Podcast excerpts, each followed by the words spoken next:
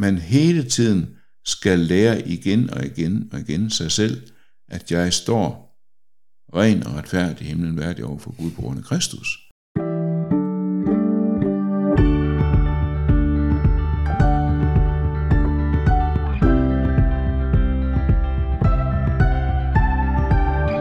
Velkommen til Bible Break, en podcast fra Bibellæseringen, hvor vi læser og diskuterer Bibelen sammen. Jeg hedder Nikolaj, og jeg er vært for podcasten, og i dag så sidder jeg over for en ny gæst, der hedder Leif Andersen. Velkommen til, Leif. Tak skal du have.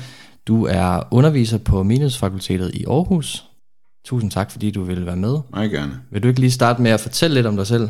Jo, øh, jeg er jo altså på vej øh, på pension, hvilket er meget vemodigt, men også nødvendigt.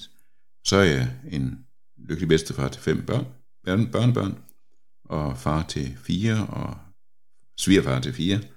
Det er vist det vigtigste, der er at sige om mig. Og så har du beskæftiget dig en del med romerbrevet før. Ja, det jo mit hovedfag på Indremissions Bibelskole i Børkop. Ja. Øh, og øh, de undrer sig sådan over, at vi ikke kom så langt. Fordi øh, jeg bliver så begejstret over de her, de her tekster, jeg bliver ved med at cykle rundt i den. Og derfor vil du ikke lige starte med at give en introduktion til, hvad det er for et brev, vi skal til at... Meget gerne. Altså, det er det længste brev i det nye testamente. Og så er det det eneste brev, og faktisk det eneste skrift overhovedet i det nye testamente, som er skrevet som en samlet troslærer.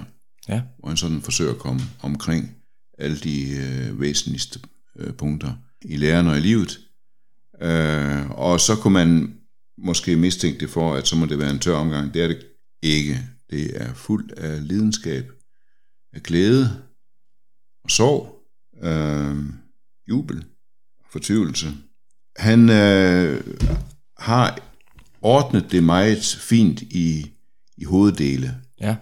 Og øh, jeg har mistænkt for, at det er måske lidt, fordi han skrev det efter, han skrev brev til Galaterne, som har samme grundtema, nemlig om retfærdiggørelsen af tro. Men i øh, Galaterbrevet, der er det mere kaotisk og fortvivlet og, øh, øh, han, han, han, og hjælpeløst. Han ved simpelthen ikke, hvad han skal gøre over for Galaterne, som er ved at, at sejle fuldstændig ud af sporet. Og, øh, og så forestiller jeg mig, at han simpelthen tænker, da han skal til at, øh, at skrive rombrevet, at nu skal der orden på det her. Og derfor så ordner han det sådan som en fin troslærer. Og så også af en anden grund, han har ikke været i Rom før. Øh, han øh, skal skrive til en menighed, som er meget, meget vigtig, men som han ikke kender. Og derfor sender han simpelthen sin truslager på, på, øh, i forvejen. Det her er, hvad jeg står for.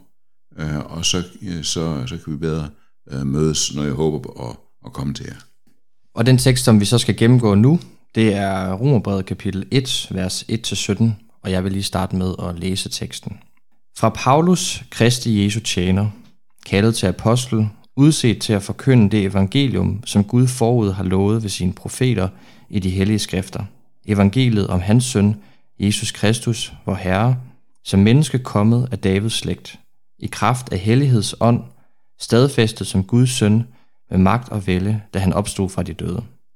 Af ham har vi fået noget og apostelkald til at føre mennesker i alle folkeslag til troslyhed, hans navn til ære. Blandt dem er også I, som er kaldet til at tilhøre Jesus Kristus. Til alle Guds elskede i Rom, som er kaldet til at være hellige.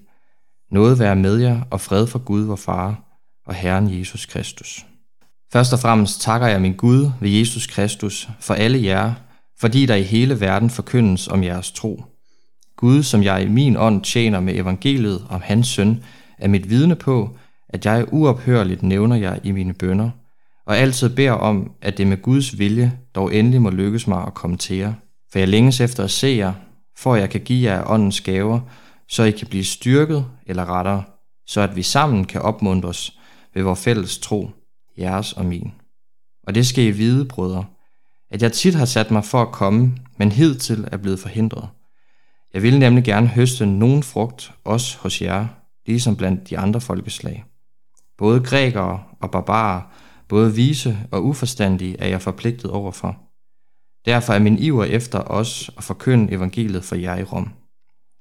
For jeg skammer mig ikke ved evangeliet. Det er Guds kraft til frelse for enhver, som tror. Både for jøde først og for græker. For i det åbenbares Guds retfærdighed af tro til tro, som der står skrevet, den retfærdige skal leve af tro.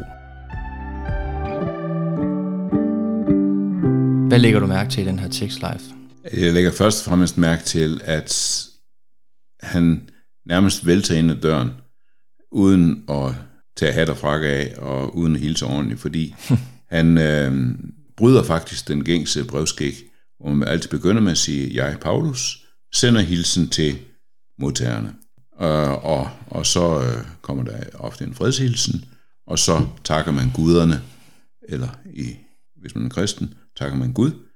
Men han får ikke engang sin hilsen gjort færdig. Den kommer først, øh, den bliver først færdig ned i vers 7, fordi han øh, allerede i sin allerførste sætning må begynde med Jesus. Må begynde med at sige, hvad det hele handler om, hvorfor han overhovedet skriver. Det handler om evangeliet, om Kristus. Og så, øh, og så er der også en anden grund, øh, det er, at øh, han gerne præsenterer sig som apostel. Det gør han faktisk i næsten alle sine breve. Øh, og det er ikke for at blære sig en fin titel, men fordi det er hans mandat til overhovedet at tale på Guds vegne, øh, og til at øh, belære og faktisk ja, befale mm. øh, på Guds vegne. Hvad fortæller det om hans budskab, at han bruger så meget tid på, på den her indledning, tror du? Jeg tror, at det er fordi, det er hans lidenskab. Øh, det er Kristus, der står i centrum. Ja. Det er ikke øh, et, et tørt lærepunkt, men det er hans personlige frelser. Og så er det øh, også fordi, som sagt, han, han er nødt til at slå fast, at han faktisk ikke er bare en almindelig omrejsende prædikant, men han faktisk øh, har myndighed. Han er apostel på linje med de, med de øh, andre apostle.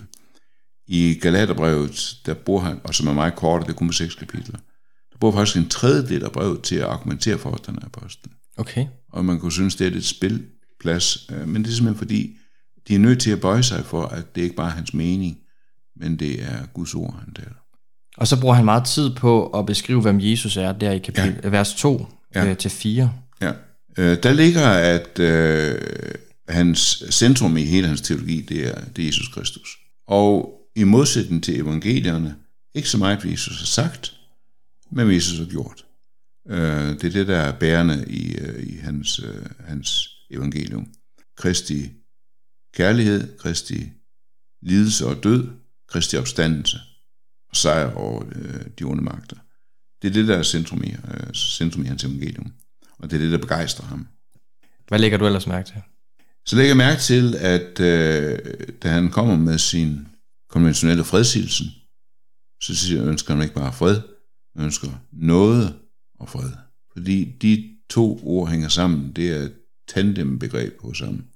At øh, den sande fred fra Gud, det er ikke først og fremmest, at jeg føler fred i mit hjerte, men det er, at jeg har Guds nåde. Og det, det er det, han, han ønsker dem øh, fra, fra Gud, vor far og Herren Jesus Kristus. Så jeg har lyst til at spørge dig, fordi nu hopper jeg lige lidt, men ja, der står øh, i vers 17, at man skal leve øh, af tro til tro. Ja. Ja. Hvad, hvad ligger der i ja. det? Ja, altså det der vers 17 mm. blev faktisk omdrejningspunktet i den lutherske reformation. Og nu er det jo ligegyldigt, hvad Luther mener, for han er ikke apostel. Men hans oplevelse med det vers illustrerer vældig godt, hvad det faktisk handler om. De øh, sent i sit liv fortalte Luther, at øh, han, da han var doktor i teologi, vældig gerne ville undervise i Rombrevet, men han turde simpelthen ikke, på grund af vers 17. Fordi øh, det skræmte ham, at der står, at i evangeliet åbenbares Guds retfærdighed. Og han læste det, som man gjorde det dengang, at øh, i evangeliet åbenbares, at Gud er retfærdig. Og hvis Gud er retfærdig, så er det uden med mig, tænker han. Fordi så må Gud jo straffe den onde og belønne den gode. Det vil være retfærdigt. Og så går det op for ham, at han har ikke læst verset til ende. At den retfærdige her, det er ikke Gud, det er mig. Den troende skal leve af tro. Og så vender det hele rundt for ham. Og det bliver en, et, et, et, øh, en nøgletanke for ham i hele hans, øh, hans reformation, at øh, vi retfærdiggøres, vi bliver retfærdige øh, ved tro. Ikke ved at leve godt, men ved at leve Kristus. Øh, ved at tro på Kristus. Og derfor så skal man passe på det der ord Guds retfærdighed, fordi det betyder mange ting. Det betyder både jo, at Gud er retfærdig, for det er sandt, øh, og det, øh, det, det er vigtigt. Men det betyder altså også, at øh, vi bliver retfærdige. At det ikke er en retfærdighed, Gud udøver, den retfærdighed, han skænker som gave. At vi er retfærdige, og det er, det er måske også i sig selv et begreb, vi har svært ved at håndtere, fordi ja, det er vel sådan noget, dommeren i en fodboldkamp øh, skal være, han skal være retfærdig. Øh, men, men her handler det om, at man har en retfærd, altså at man er syndfri og fuldkommen over for Gud. Og det er der ingen af os, der er. Men så siger han, den troende er faktisk syndfri og fuldkommen over for Gud. På grund af Kristus, ja. ikke på grund af, hvad vi er.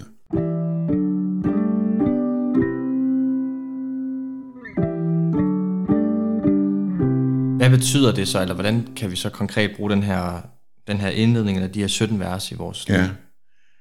Øh, først at lade os smitte af Paulus' begejstring. Ja.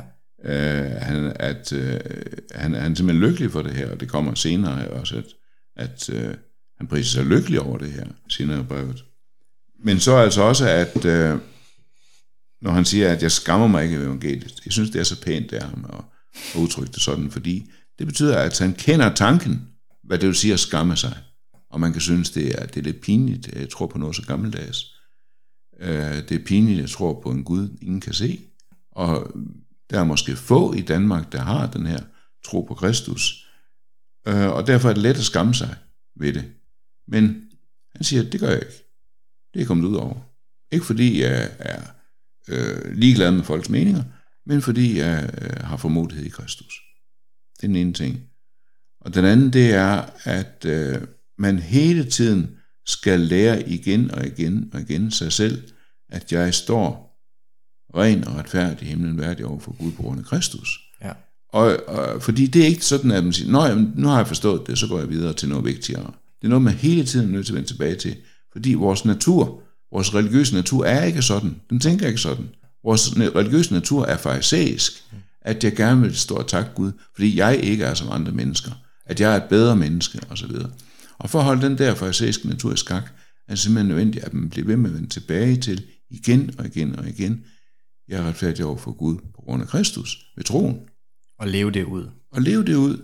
Og holde det fast. Og tage det med i sin hverdag. Yes. Ja, for det har så også konsekvenser for måden, vi møder andre mennesker på, ja. som du er inde på. Det, det gør det.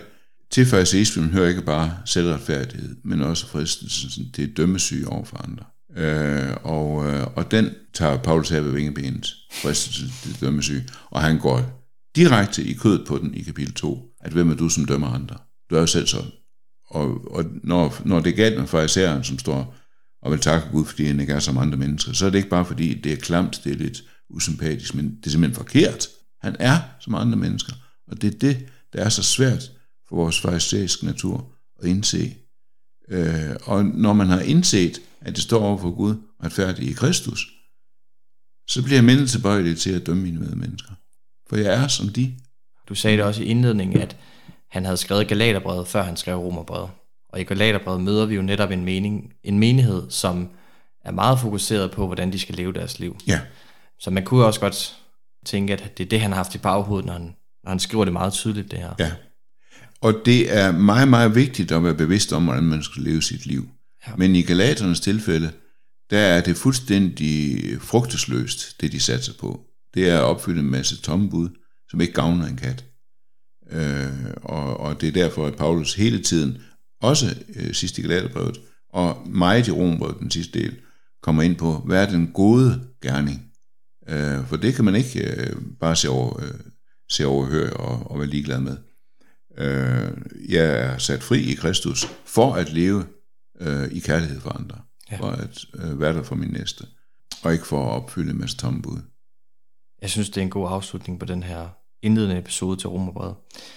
Tak fordi du lyttede med til den her episode af Bible Break. Husk, at du kan finde flere episoder på din foretrukne podcastplatform, og hvis du kunne tænke dig at vide mere om bibellæseringens arbejde, så gå ind på blr.dk. Tak for nu. Vi ses igen i næste episode.